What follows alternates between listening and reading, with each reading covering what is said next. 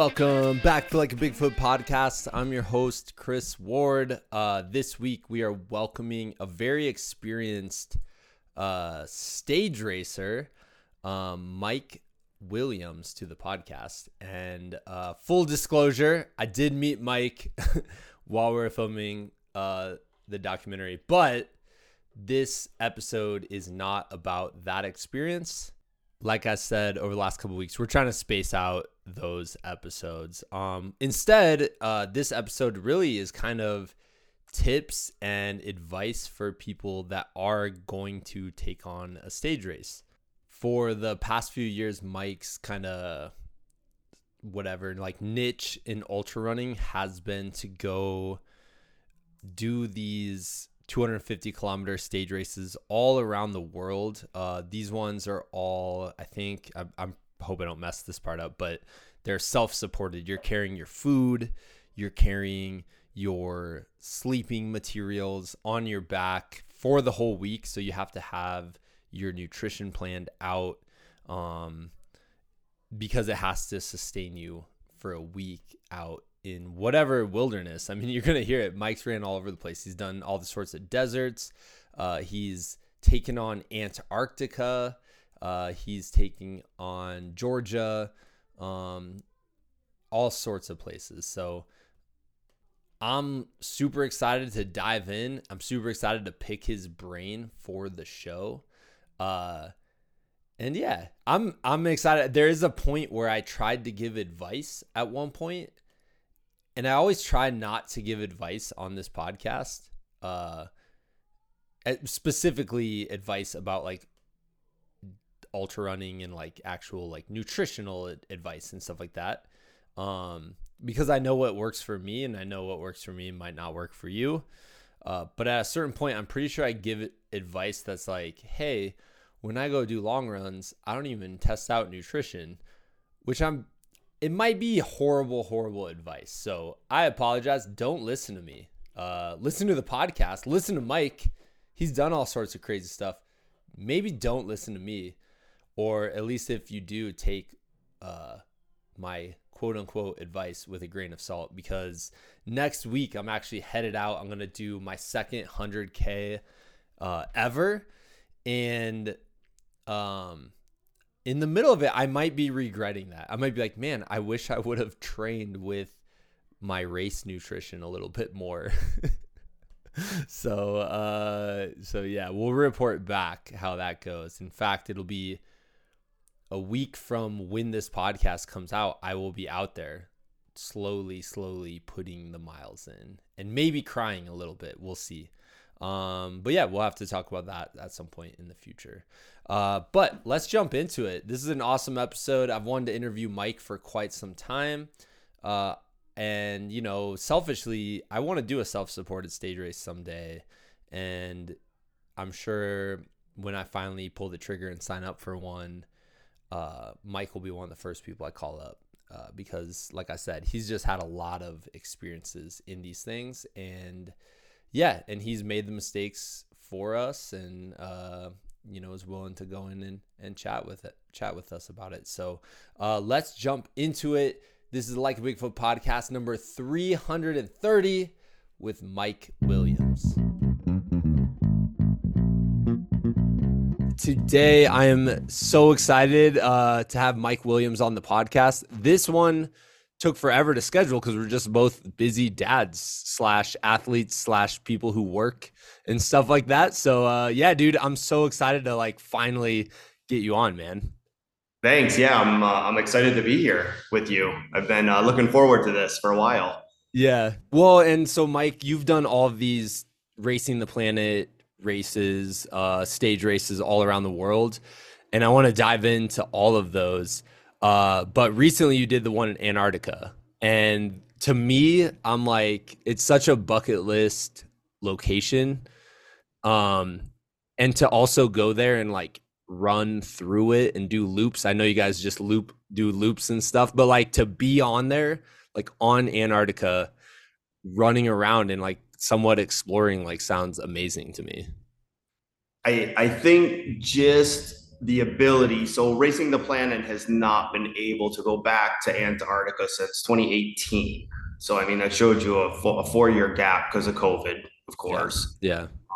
Just to be one of the first people back after years of, I think there were 40, 42 or 45 of us invited from around the world. So, you know, it has to be an invite. You have to compete to be able to get into into the Antarctic race is I think in itself just an amazing feat for for anybody. And there have been people waiting a, a, decade or more to be able to come to this race. So that shows you how long some people have been waiting. That's amazing. Where as me i've i've been invited for a number of years but of course as you know taking you know two to three weeks to do a competition like this is a lot. And yeah. um you know mary gadams the the director and owner of racing the planet puts a lot of time and energy and and Sam Fenshaw into doing this race. And and I just want to start is you know, I have a background in mountaineering, so I've summited Mount McKinley a few times. I've summited almost everything the Pacific Northwest. So going to Antarctica, everybody sees the pictures of a very flat, desolate, cold, barren place. And that in as you get toward the center it is but the coastal parts and most of antarctica is very mountainous very glacier crevassed active land um, and i think a lot of people had in their head that you noted that the race was loops yeah. okay so I think people thought this was more of a race like you and I have done in stage racing and ultra races. Like, oh, we're gonna go out and we're running 50 miles out and 50 miles back, you know, like a Leadville. No, man. I mean, this is very small mapped out areas for for safety. Yeah. You know, yeah. you go over an edge or go in a crevasse and that's it. So, you know, some some tensions went a little high seeing these, you know, one or two kilometer loops to start and I'm, you know, to me coming from that area, I'm like, yeah, that's that's how it's gonna be for us. Yeah. You know? yeah. I mean, and it even with that, and nobody likes running loops. Um, you know, it's just pristine. I mean, as as you said, a bucket list. Um, if you were to go anywhere in the world and you want to see you know the wild penguins we saw orcapods the great blue whales uh, you're just never you're never going to get that anywhere except there. Yeah, man. Dude, and you guys are on like a boat, right? You and that's where you're sleeping and stuff like that.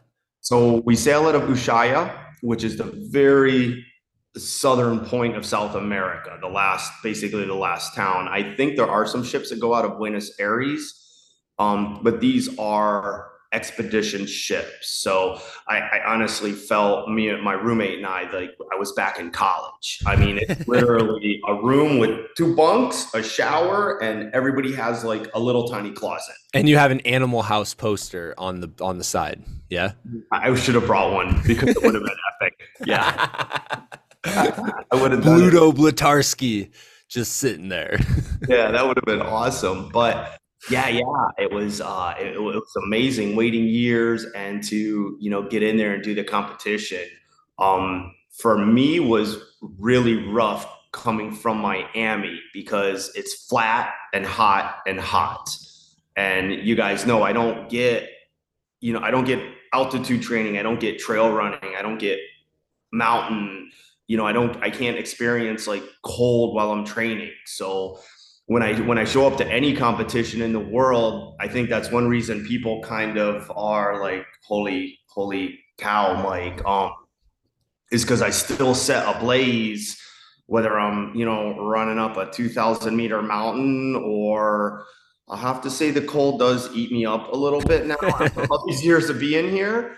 Um, but but it's that's why I kind of alter my training, you know, to kind of that crazy American. My nickname is because you know I do drag tires and run with chains and yeah. increase my perceived effort in other ways because I just it's just there's no way to do it down here. Um, but the cold, the cold there definitely was my was my nemesis. Because there's no way of doing that. Like I mean, I, I, at least running with a tire or chains can get you a little bit of that resistance that like hill running would have.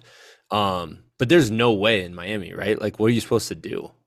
Yeah, there, there's nothing. I mean, there, there's the Causeway Bridge, which I think has a 75 foot elevation gain and loss over three quarters of a mile. Yeah, yeah. So, you know, that's the thing is, I, I, you know, the one bummer of living here, as as great as the weather is, I guess they say in South Florida, is just for training aspect, especially what what we do. Um, you just don't have it. There, there's no such thing. You're not going to find a hill anywhere in South Miami or, or lower. There's no um, there's no trails really, give or take. You know, everything is just flat, undulating, maybe gravel if you're lucky. Yeah. So when I come out to competitions, my my the race becomes my training all at the same time, yeah. and I just have to kind of work through it as quick as I can. Is that something that like draws you to these races? Is you don't have the trails available and now you get to go travel and see all these beautiful places from a trail?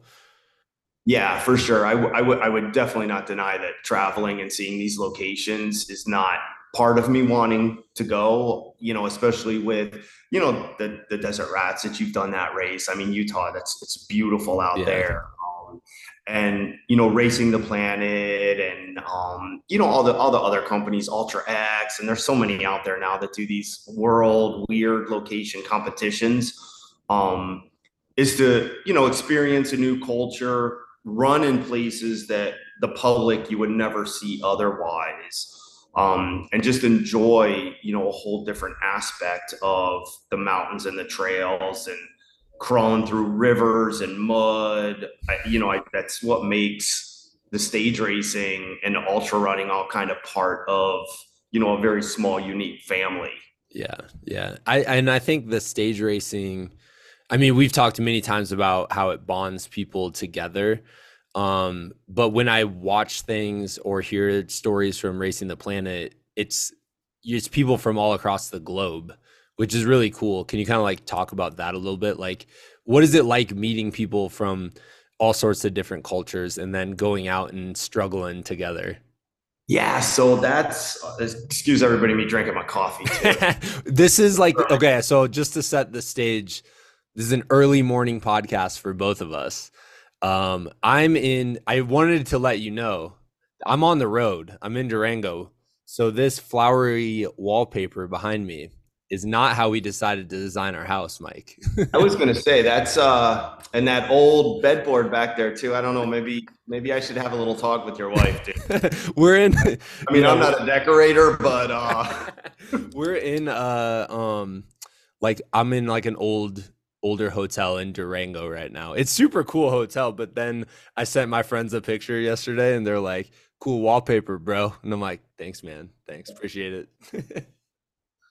so yeah so i think so that's a great aspect so that's one thing with yeah with any, any any of the races but racing the planet since that's one of my huge huge places i always go to is the people so there's usually at least 15 to 20 countries in every race um, even the smaller ones so uh, everywhere from you know, Canada to the United States to South America, Africa, Japan, Asia, and then you have Americans in other countries and people from other countries in, you know, America. But that that bond becomes very unique no matter where you're from, whether there's language gaps or whatnot. I'll ha- I mean, I'll have to say of the 10, 12 races I've done with Racing the Planet. It's just been, it's always such a great experience. Um, then tent mates, you know, they always try to put tent mates together or people get asked to be tent mates. So, and everyone's like, oh, this is typical Mike. So, you know, usually tent mates are six to eight people. They've cut it down to like four because of COVID rules. But yeah. um, I get asked a lot to be like tent mates. So, yeah. of course, you know, oh, it's Mike, you tent mate, and of course Sam or Mary, like they'll ask, like, hey, are you okay with so and so's asked for your tent mate? So and so's asked for your tent mate, and I'm always like, yeah, man. Like, there's I'll have to say in all my races, there's maybe one or two people that I would be like, I'd rather not. But it's super cool because usually, um, you know, I got like friends, friends from India and China and Africa and Europe and you know, really, you know, really cool people, some young, some older, some professionals, some, uh, you know, I, I'd like to say I was young, I'm young at heart, but, you know, from all different age groups, all different yeah. styles, you know, but we all come together in one unique pile and it just works, you know, really well. And yeah. everybody has a good time. That's awesome. I mean, and I'm sure you see the truth of of humanity, which is like we all have way more in common than we have in like as differences, you know. And and this is one thing I think with especially the stage racing or the ultra running is no matter it will just simplify it no matter how much you have or how little you have when you step onto the course what's in your backpack and what's on your back is what you have. Yeah. So it doesn't matter whether you have a $10 million house or you're living in a little apartment. When you're on the course, yeah, it doesn't honestly, I found it doesn't matter whether you're wearing old navy running clothes like I do sometimes, yeah. or got people wearing X Bionic with a $500 shirt on.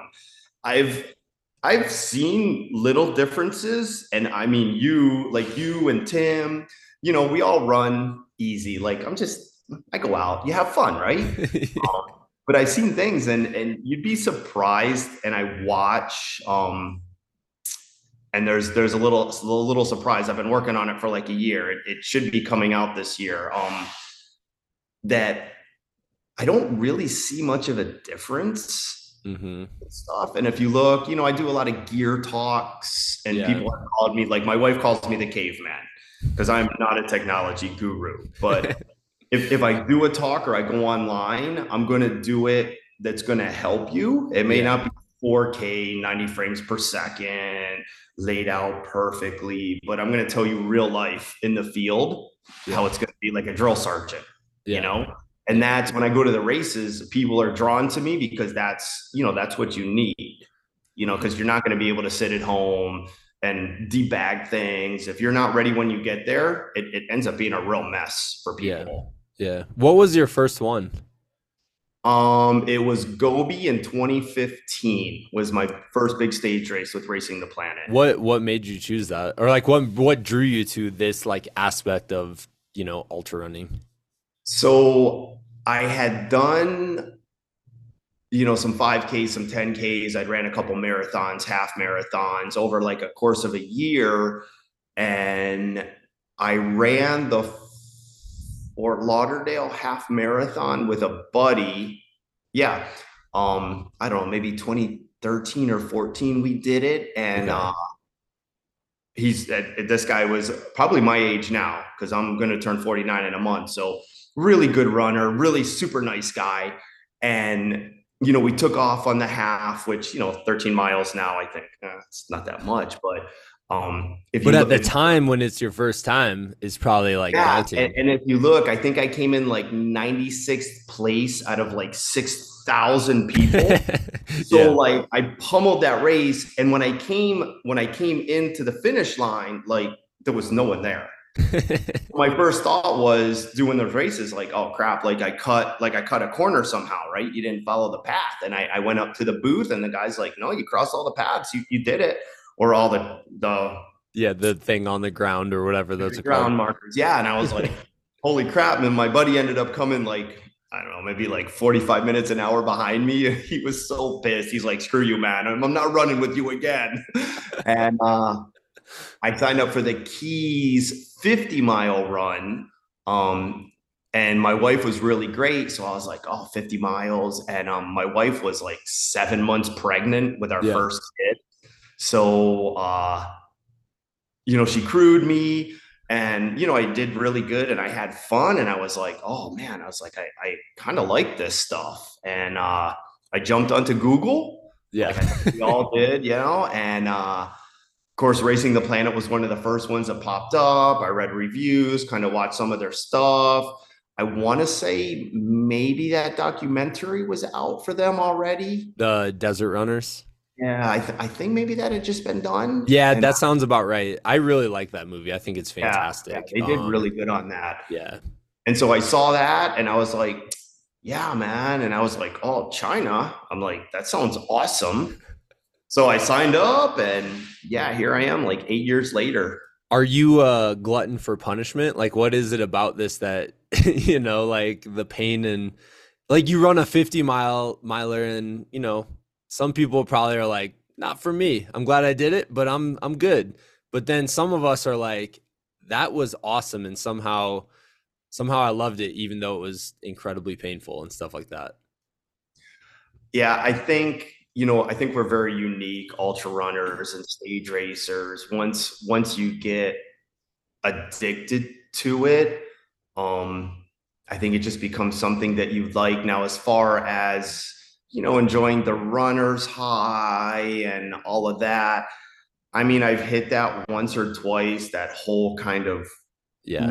ooh, but I mean, I, I don't know how much you get it, but it's super hard to get it. It's hard to that get it. Yeah. You know, once you get it, it's there for a while and awesome. But for me, really running is, um, you know, highs and lows, Yeah. which I think is pretty typical for for us. And you just have to get through the lows and know that you know the good times are going to come. Yeah. But yeah, it's it's it's an addictive hobby for me. You know, I love the traveling. I, I do. I enjoy the people. I like doing the talks and helping people and, you know, kind of like you doing the stuff. I just, you know, I do it because I want to. I want to see people succeed. I want to see someone show up to a race with good information because like I said, once you do check in and you get on the bus, that that's it. Like you already, yeah. You're already ready to go or not at that point. Yeah. Yeah. And whether your pack weighs six kilos or whether your pack weighs 20 kilos, um, you, you laugh, dude. There's people who show. Dude, I would. That would be me. Cause I did I remember uh we did our first adventure race.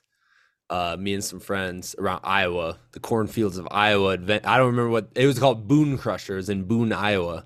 And they have all the mandatory gear. So we're like, yeah, okay. And we're just throwing the mandatory gear in our bag. And then we're like, why is our bag ginormous? And then we get there and we see the actual teams like competing to win. And they have these tiny little bags. And I'm just like going through the list in my mind. I'm like, how do they fit all that in there? This is insane. Yeah. So yeah, that would be me 100%. Yeah. Yeah. Yeah. So, and that's where people bring, you know, six changes of clothes and all these extra calories. And it's, it's amazing how little you need to survive and still be able, you know, to compete or whether you're want a top place or you're tracking it. Um, you know, how little the body really needs with those, you know, 2000 calories per day. Usually, you know, over a five to seven day stage race, you need like 14,000 calories. It's pretty typical for, for all races. But people bring, you know, you see me, I bring a, no more than a Ziploc bag and I have more than 2000. You know, there's people that have like, they're just bringing so much stuff. I'm like, number one, you're not going to eat it. Like you're not, Yeah. you're just not going to have that sensation. Um, Eventually you lose your appetite. Yeah, there's only so much you can take in. And uh, I've, I've found that supplements. So, and here's the thing where people get thrown off. And I'll just touch this real quick with um, supplements. So, you know, I'm a huge drip drop guy. So drip drop is my go-to. It doesn't hurt my stomach. It's it's great. It tastes good. It's palatable. Um, it comes in little packs that you can use. You know, a lot of people don't like it all, but it has sugar. You know, when I hear that, I'm like, dude, you're running 30 miles a day. You're gonna worry about a little tiny a little tiny electrolyte with some sugar in it. Like, come on, right? Come on. Um, but people, and I'll just say them, and I and I love them, but it actually hurts my stomach. So like tailwind, you know, a lot of people Mhm. love tailwind. Yeah. I found that the packs are really big, and it, for me, it really tears up my stomach. So Yeah. I, I and they've actually sent me like Tailwind sent me like a huge thing to use two or three years ago when this all started. Um, and, and I just, man, I tried, I tried, I tried, I tried. But the whole thing is, is if you calculate what tailwind says and they have people that'll help you and i have buddies that have come you're like you're carrying like a huge mm. of tailwind to get through like a you know, 250k race yeah. and i'm like you're, like you're never gonna eat that yeah.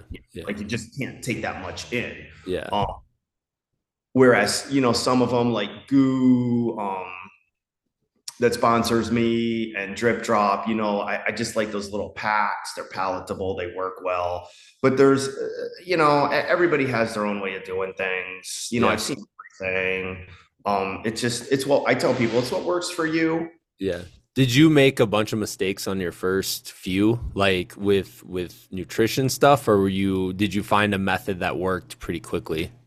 So so it took some years some learning. I mean, my first when I show the Gobi, I want to say that my pack weighed like 14 kilos in that first race that I went to because you know the first time you're showing up, you know, and racing the planet for for them they were really good with they have some training stuff online and a platform on like how to bring and what to bring but yeah just looking and reading something you know, it doesn't help that much, honestly, because there's there's so much. And you have to try it out. Like it's somewhat trial and error, probably, right?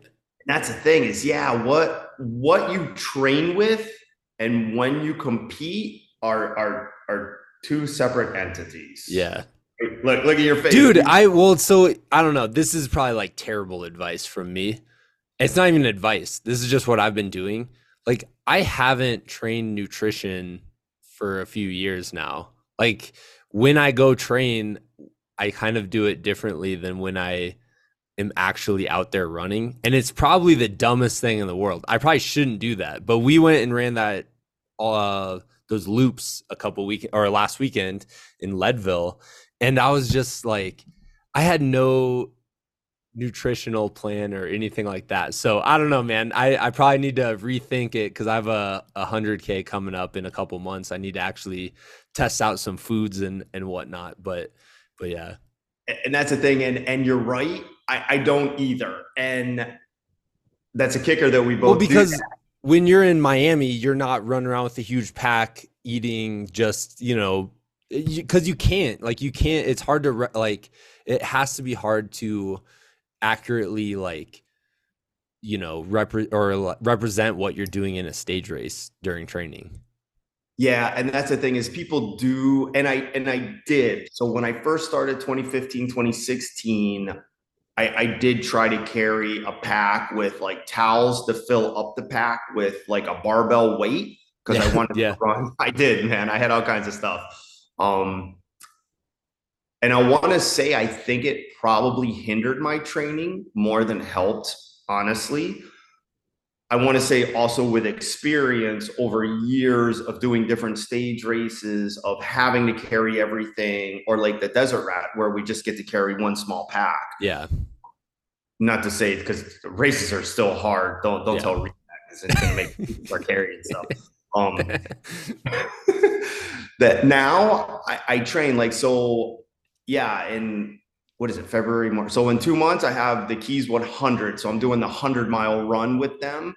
So now I am running with like my my vest on, yeah, just so I can drink while I'm running. Mm-hmm. But like you, as far as nutrition, I bring everything with me that I know I'm gonna want, but I wing it because I think I've done it so much. I know that's maybe that's what I was trying to say is at this point I know what my body can handle.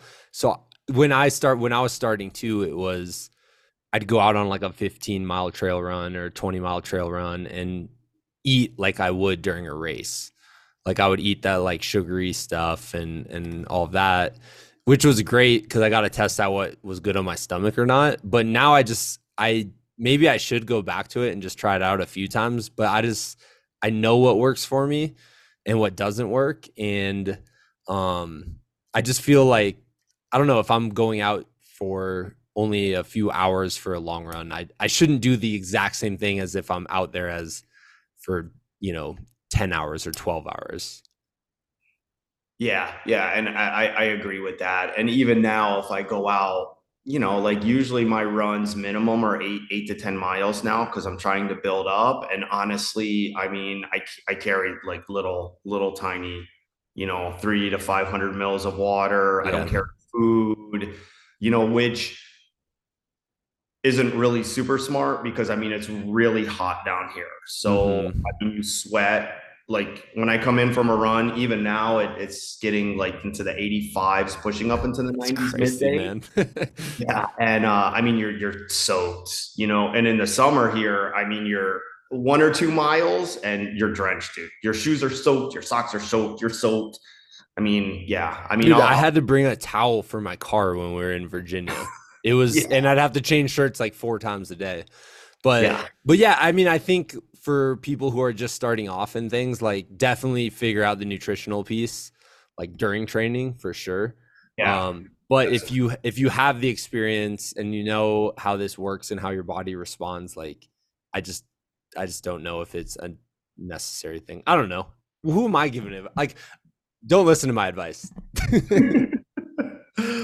no, dude, you're an amazing runner. I know, but I never give advice on the podcast because I'm like, I'm sure I sound stupid, and I'm sure people are gonna be like, that was terrible advice. Like, what are you doing, dude? But Yeah, let me ask you this because I because I am curious. Um, what do you bring for like your nightly meal on these things? Like, what works for you on that?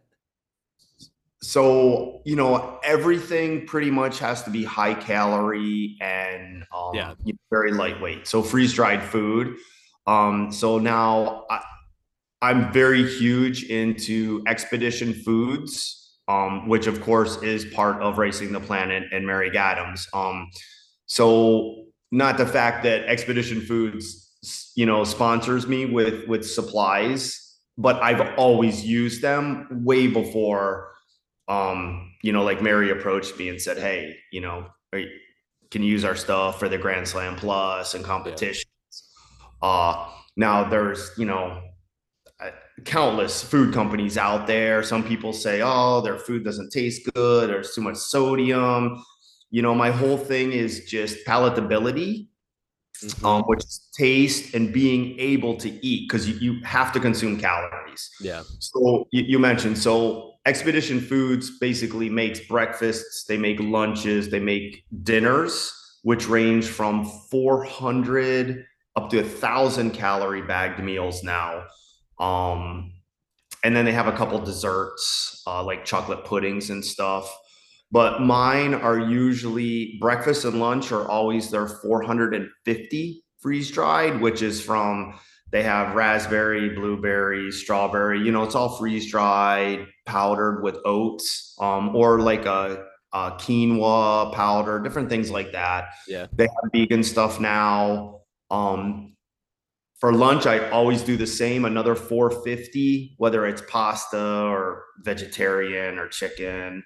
Um, now for dinner, I always do the 800 calorie pack for my dinner because that's your last big calorie load before you're going to kick off in the morning, yeah, right? I mean, morning there's a breakfast, but my breakfast always is small. Yeah, I mean, four, 400 calories, you know, is like nothing. Yeah. For, for us. That's nothing.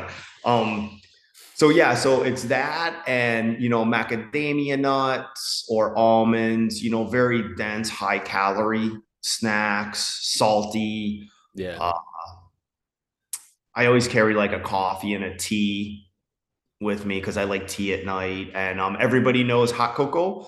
So hot chocolate with marshmallows. So the Nest the Nestle kids packs. Um, there's you know, chocolate is, you know, a super upper. It's it's empty calories, but it's sugar calories and it's it's tastes good. So there's nothing like ending your night you know, for me, you're sitting around the fire, you know, you're drinking some hot cocoa. yeah. You know, it's just for me that just is kind of a, like a nice kind of upper, no matter how sore you are, you just, it just makes me feel good. Yeah, man. Well, you're never gonna not want hot chocolate. That's the thing. Like, it is kind of what's the strategy is like, hey, eat, like, have stuff that you want to eat.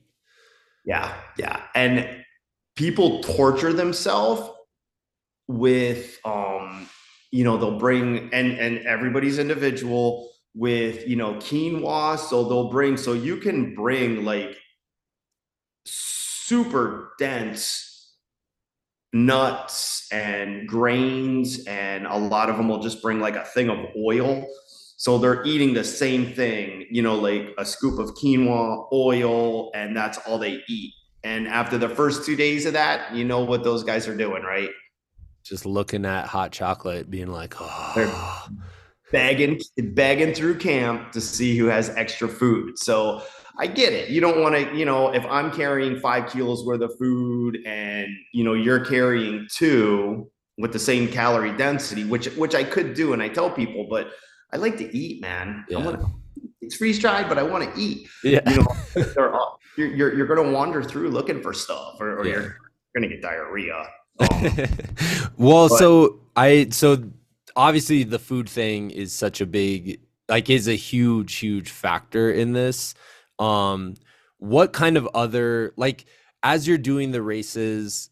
I guess I just have some quick kind of obstacles I want to hear your thoughts on or stories of and, and things like that. But uh, but one would be like, you know, how do you handle the navigational part? Um, because you know you're running not only on trails in a place you haven't ran before, but you're in like a brand new country all the way across the world. Like that seems a little bit intimidating to me. Like it could be an intimidating thing. Like how, how do you handle that aspect? So the good thing with racing the planet is the trail is um pre-marked with flags. Yeah. Okay. So the flags are always within visual sight. Um, now that doesn't deem that I've I've been in courses where it was in Atacama 2019. Um, a farmer got mad and like pulled like a couple miles worth of flags out on us. Yeah. And you know, me and a couple of the other front runners, we ended up like down in a ravine, lost, but we ended up going the right way and ended up finding finding the checkpoint.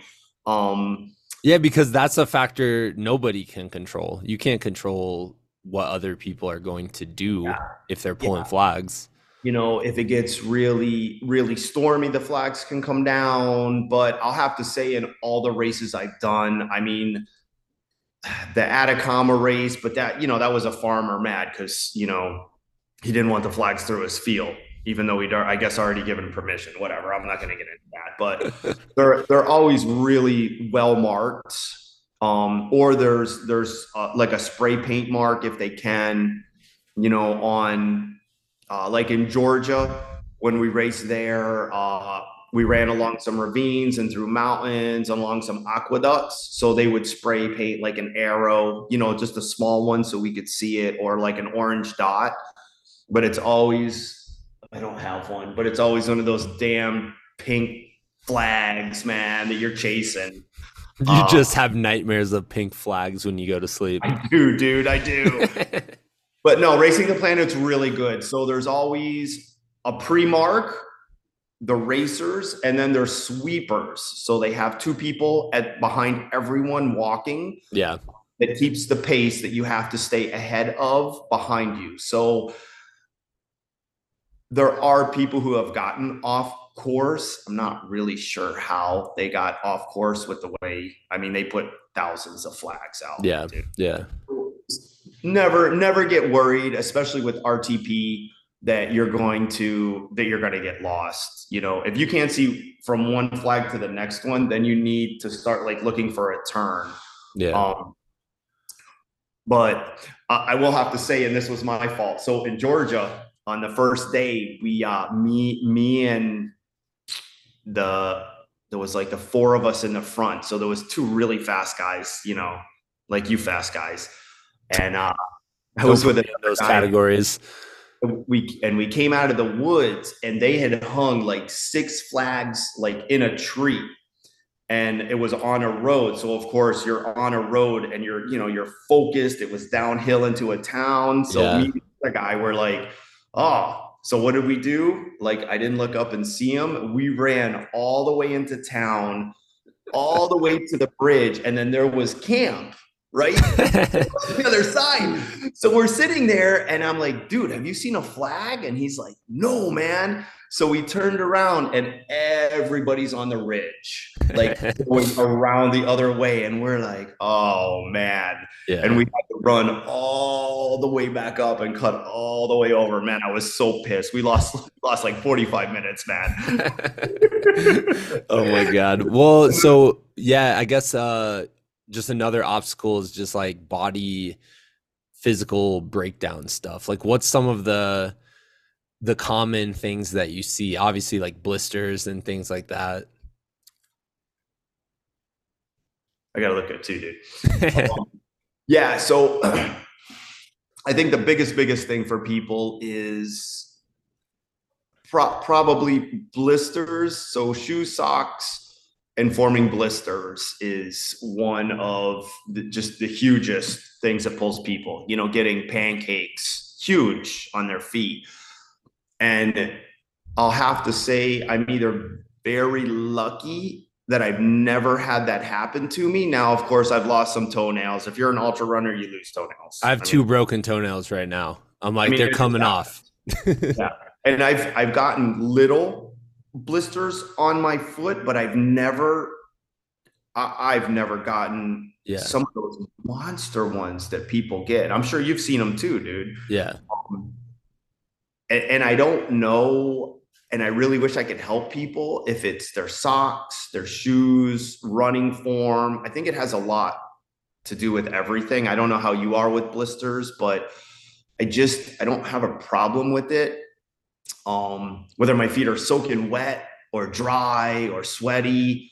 Um, but you know, you get you get to a point where you just can't walk anymore, and um, it's kind of a bummer because otherwise, physically, you're fine, mm-hmm. but you know, you have you know, you're wore down to bone, and you just can't tape it up anymore.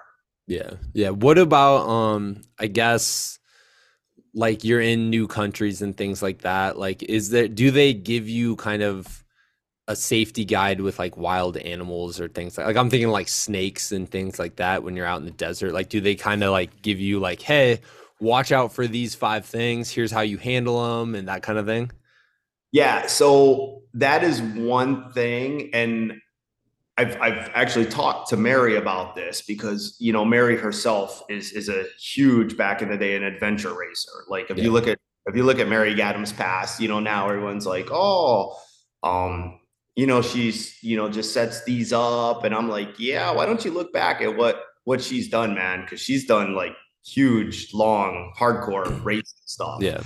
Um. So her whole thing with racing the planet and setting up stage races is safer locations. Um, so in Africa, you know, there are spiders, there are snakes out there. There's the rhinos. Um, they have there's little hyenas. You know, not like the huge hyenas that you see like on Nat Geo, but they have I forget what they're called, but okay. you know, they can go eat my baby. Like they're little guys. Um, but they're very safe on. You know, if there is an animal they will warn us, but I've never been in a race where they're like, okay, if you come up on this, you have to stop, or mm-hmm. this is what you're going to do. I'll, I'll have to say, when we ran in Georgia, there's just a ton of dogs there, ton of street dogs. So there was a big concern about getting attacked by like a dog in the street when you're running. Because, of course, if a dog sees you running, it's going to chase you. Yeah par for course. I was actually bit like a month ago here in my own neighborhood for someone's dog. Yeah, yeah, yay for me. Um, and you and you know I'm I'm I'm a critical care veterinarian, so you know it's not like I don't know about dogs, but they're fast. But yeah, no, um, I think most of the races, anyone's I've ever seen or been in, um, there's warnings, but not anything I've ever done where like out west with some of the races, more even for you guys with like bears or if there's bobcats or rattlesnakes. Yeah. Rattlesnakes. Yeah. Where you need to be very cautious that if you are in the front, I think, because I think as more people come through, it's, it, it scatters out the animals because they there's so much noise. Yeah. Um, to to you know, and it God less happens that where people have been attacked you know, especially um in the states and the Canada races, I think more. Mm. saying that off the top of my head, don't quote me on that. Um, where you have to be, you know, more aware, kind of, of the animals. But yeah, yeah, RT, RTP is super super safe with that, and if they do, they have someone there, um, like kind of watching and monitoring where they are. Most most of the animals in these places have trackers on them now. Yeah, so where they're at. They should yeah. uh they should have started in Antarctica by like being all serious and been like, listen, these penguins, they will get you. Watch out. They will dive bomb you. They'll just dive right into your legs. They'll take you out. No. Uh yeah. They didn't no penguin attacks. No penguin attacks. No, no, no. But but uh they're funny little things because they uh you know, they just waddle across. So it was like a 15 or 20 feet. Um, you have to stay away from them. So if, if you're running on the track and like a penguin is sitting there, you either have to walk around them off the track and kick a kick a new one, or you have to like stop and wait. Yeah. Um, yeah, because so you don't want to disturb them either, you know. Yeah, yeah, and it's their natural habitat, and and we're lucky to be allowed there. Mm-hmm. Yeah. Place and I get it, the seals, the penguins, like you don't you don't want to tread and run through colonies and and bother them.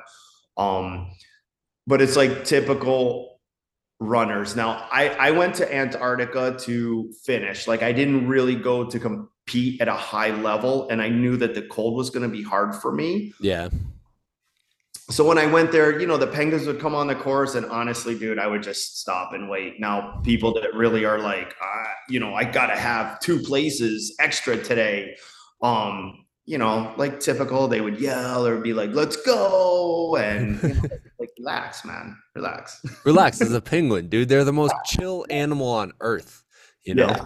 like yeah, if you can't if you can't get the the chill vibes from a penguin, like what is happening? But yeah. no, dude, that's amazing, man. Well, uh, I guess to kind of like to start wrapping up, um, which I apologize, man. We need to do another one in the future. I'm very interested in this format um, for these types of races, and obviously you've done a whole bunch, so I'd, I love just picking your brain about it. Um, but I do want to hear like is there one that stood out to you personally for whatever reason? Maybe it was based on you know the scenery maybe it was based on what was happening in your life but was there one of these racing the planet races that stuck out as your like absolute favorite event? Yeah probably. I mean i've i've loved them all. I've repeated a couple of them the roving races which they only do once a year are probably some of the coolest because they won't just go back again. Mm. COVID changed because they they did have some repeats, but that was all political and COVID related. But I will. So what would be like a roving race? So a roving race is they do once a year. So that would be a race in a location outside their normal okay race list. So Antarctica's every other year. They do Chile every year. Africa's every year. And then Mongolia or Gobi is every year. So those ones, if you look at their list, the roving race is the one that they pick outside. So like this year is Jordan. So they're going to go back to Jordan, which they haven't been to in a long time. I've been asked by countless people to come do that race, either as part of the team or tent mate. Um, I haven't decided yet. Mongolia, I'm going to race for sure in June with them. So the roving race, uh, like in the last couple of years, was Georgia. They did Finland. I've been to Patagonia. You That's know, they cool. just travel, yeah, all over. But I'll have to say, in the last year, doing all these races, um, probably racing Lapland in in Finland, North Finland, across the Arctic Circle or just above the Arctic Circle was probably um, the coolest. I mean, very pine foresty, reindeer. You know, Lapland is like this. You know, Santa. It's all like Santa land. um, but it was very, it was very cool terrain. I really enjoyed it. Um, the group the running group was really like really good the crew was really awesome Yeah. Um, and the director that Mary had for that, Rita, uh, lives actually there. So I think we got a little bonus time with getting to experience um, like camping on the lakes and getting to see like in the saunas and stuff that they have there, like some of the like the local stuff yeah. that we got to do, which to be in a race and like to be able to like jump in the lake and kind of wash off. They had like a bath spot for us. They had like these saunas we could sit in. I mean, that's awesome. How awesome is that, dude? um, but the terrain, the course was laid out really well. It was like just a really super fun, positive, um, enjoyable race. Yeah. Yeah. yeah. So probably Lapland in the last year or so with them was probably my favorite. Will they ever repeat it or is it just no oh, man. Oh. Someday. I'll have to just go out to Lapland and just go in a sauna without running, you know, 250 yeah. kilometers. yeah, and I would go visit them. It's it's it was it's a beautiful place. I yeah. mean, you know, it wasn't it didn't really get cold there. It was nice because I got to sleep on top of my sleeping bag. It was just it was super it was super nice. You know, you weren't like super hot. You were yeah. never freezing. I mean, the whole race was super enjoyable. And then like we go to Atacama in Chile and it's like sub-zero temperatures at night. My no way. bottles are frozen in the morning. Um, and my my really good friend Mubasa, who lives in Africa where we race, I mean, him and I were in the tent together, and I mean, he he was either freezing or I was freezing, man. I mean, it was like, holy cow, it's cold. And here we are. I'm like, I just raced like two months earlier above the Arctic Circle, and it was warmer than it is in the Atacama Desert.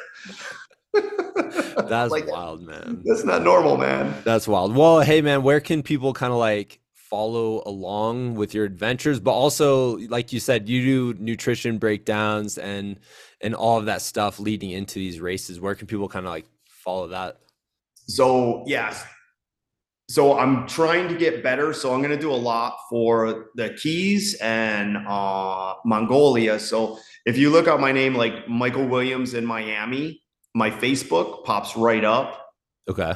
And, the Instagram is just Ultra Mike Williams, and you know people will see a lot of posts. I actually just started posting yesterday again. I saw that, man. Yeah. I was like, sweet. Yeah. So I, I, took, you know, I'm, I have to say I'm not a huge social media guy. I'm, I'm really not. I do it for the, you know, for the racing and to help people and to do talks. Uh, but yeah, it's just it's so much. Like social media is so much now. Well, it's all it's just a whole if you're doing it, if you're actively doing it, which I've been back on a bit more because of, you know, our film coming out and stuff like that. Um after taking like a 3 month break of not doing it at all. And it just literally adds this whole extra layer to your life, a layer of knowledge and information that you that you are keeping in your brain that at times you're like, I don't know if I need to keep this all in my brain all the time. You know what I mean? Yeah. So I think it's good to, uh, you know, if your intentions are there, you're like, hey, I'm doing this to try to help other people. Like that's yeah. a great intention. That's a great use of of it and your time and effort. Um, versus when I personally catch myself just scrolling through i'm like oh why am i doing this like i don't this doesn't make me feel good like it's not purposeful it's just you know doing it to do it so so yeah, yeah. man but yeah i definitely uh link all of that stuff in the show notes and um i always i do enjoy watching what you put out there because like i said i don't know anything about uh you know how to pack and how to plan for one of these things and i'm very interested in doing one of these things at some point. So so yeah man thanks for what you're doing. Yeah of course of course. Yeah you're gonna see a lot more from me. I'm gonna i'm gonna tweak things a little bit this year for people. I'm gonna try a, a little bit different than i've always done and see and i'm gonna do um which actually tim is tim has asked me some uh going over gear a little bit more and everything. Yeah. that's with stage racing, you know, carrying your weight is the big thing. Yeah. And you'll always hear me say like people cutting straps off their packs and stuff. You already like, hear about backpackers taking the toothbrush handle off. I'm like, I mean, I don't know if you need to do that, guys. It's not saving you that much. yeah. Like you're gonna take a gram off. Yeah. Like I just think I just think it's silly. I would never do it. And I mean, as long as I'm trained and I'm having a good time, I mean, honestly, if if you look, I'm I mean, I'm usually like, you know, top 10 always coming in, which no big deal, whatever. Yeah. Um, but I don't you don't have to do all that. Even the fast, fast guys that come in, like Reinhold and Mori Mori and all them. I mean, their packs are smaller and they they really do con they condense a little bit better. Um, but they even you know they don't cut their handles off their toothbrush. Yeah. Come on, dude, cut their straps off. Um, yeah, awesome, man. I mean, uh, but there are things with like packs and stuff. But you know, gear like gear. So the whole thing for me is gear is expensive. So you know, I have the bigger, older headlight headlamps, and you know the the bigger, older Marmot sleeping bag. But honestly, dude, if it costs me four hundred bucks, I'm going to use it till it's flat. Yeah. I'm not going to get the new half one for another 500 because like you said, I mean, I got families and house expenses and I yeah. work like it works for me. Yeah, for I'm sure. not going to worry about it. No, you know? no, that's awesome, man. Well, Mike, thanks for coming on, dude. We'll have to do one in the future, um, for sure. All right, dude. Yeah, yeah. We'll talk. Maybe we'll do one before uh, we we I throw out for the keys uh, the keys 100. Yeah, I would love to. All right, that wraps up this week's episode with Mike Williams. Thank you, Mike, for coming on the show. Uh, definitely, if you're interested in multi-day stage racing check out all of Mike's stuff. Uh, he does a really good job kind of breaking down uh, different aspects of the race and his training uh, leading up to to these things. Uh, so it was really cool for me to be able to talk with him. It was really cool to just have somebody who is knowledgeable who will let me kind of pick their brain uh, because like i said it is a goal of mine to do a self-supported um, multi-day stage race uh, the Racing the Planet series sounds absolutely spectacular in all of these amazing parts of the world. Um, and it captures my imagination every single time. Right now, for me, the hard part is, you know, being able to take that time to travel because you know if you're doing a week long stage race but then you also have to add in time on the front time on the back that kind of adds up and and can become pretty hard to do. Um, so yeah, so thanks Mike for coming on the show. Definitely uh, want to check out some of those races at some point. Um, I mentioned in the intro that next week I'm heading out and I'm doing my second 100k ever. Uh, I'm definitely nervous about it. I don't know how good training's gone. Like I can't get a grasp on it. And part of it is having to train throughout the cold, dark winter uh, where it snowed a bunch. This winter, especially in Colorado, like it just seemed like it seemed more like a Midwestern winter that I was used to growing up. But man, we even got snow this week and it's April. Uh, and it's been the last two days has been, you know, 15 degrees in the morning when I've gone out and run. Uh, and I'm half expecting next week the heat to finally kick in. It'll be like the first hot week out here and my body just isn't heat adapted. So it's where I'm going to have to hopefully be able to draw back on some of the strategies I've used in the past in really hot weather, um, just to kind of keep my body cool enough to be able to perform, you know, and, and keep going when it gets when it gets challenging. Um, it's kind of like eerily similar to the 100k I ran in Iowa, where it was in September but really all my training runs had been in the morning so in relative cold and all of a sudden in Iowa in the middle of the day it gets to 96 degrees and the walls are closing in for me.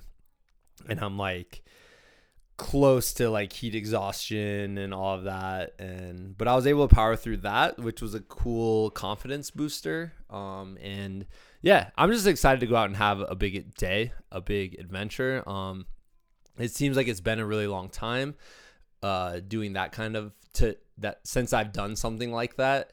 Uh, I spent a lot of time and energy, obviously, doing the film project, and now I'm excited to be able to spend some of that energy in more physical ways because I'm a like physical person. I like going out and I like moving my body and I like I kind of like beating myself up a little bit. Uh, I don't, you know, whether that's a healthy thing or not. Like, I don't know. I think it can be, but maybe that's just my me being biased towards myself. So, um, yeah, I'm excited to do that. We will get back at you next week. We'll release one more episode about our film. Um, we're gonna have Phil Pinty on the podcast. Uh, Phil is also running this 100k with me, which should be super cool. Um, and yeah, and then that'll be kind of one of the the last times we talk about it. Probably not. Well, who am I kidding? It's definitely not gonna be the last time we talk about it. So, um, but it'll be our last like official episode focused on on the movie. But uh, once again, thank you. We're almost to eighty five thousand views, which is insane to me, uh, and amazing in like the best possible way. So, um, really appreciate it. Really appreciate if you all go out and write comments on on it. Um, I think that somehow helps us somehow. Someone was explaining this. Some YouTube guy was explaining this to me. Um, but but that helps out. So if you want to write us feedback, just go to the movie. If you want to like send me a nice note, go to the comment section, write something nice. I'm trying to avoid the comment section, but I will probably be who am I kidding? I'll probably end up reading it. So uh, write something on there. It helps us out somehow. All right. Uh, yeah, we'll get back at you all next week, and I hope you all have a wonderful week.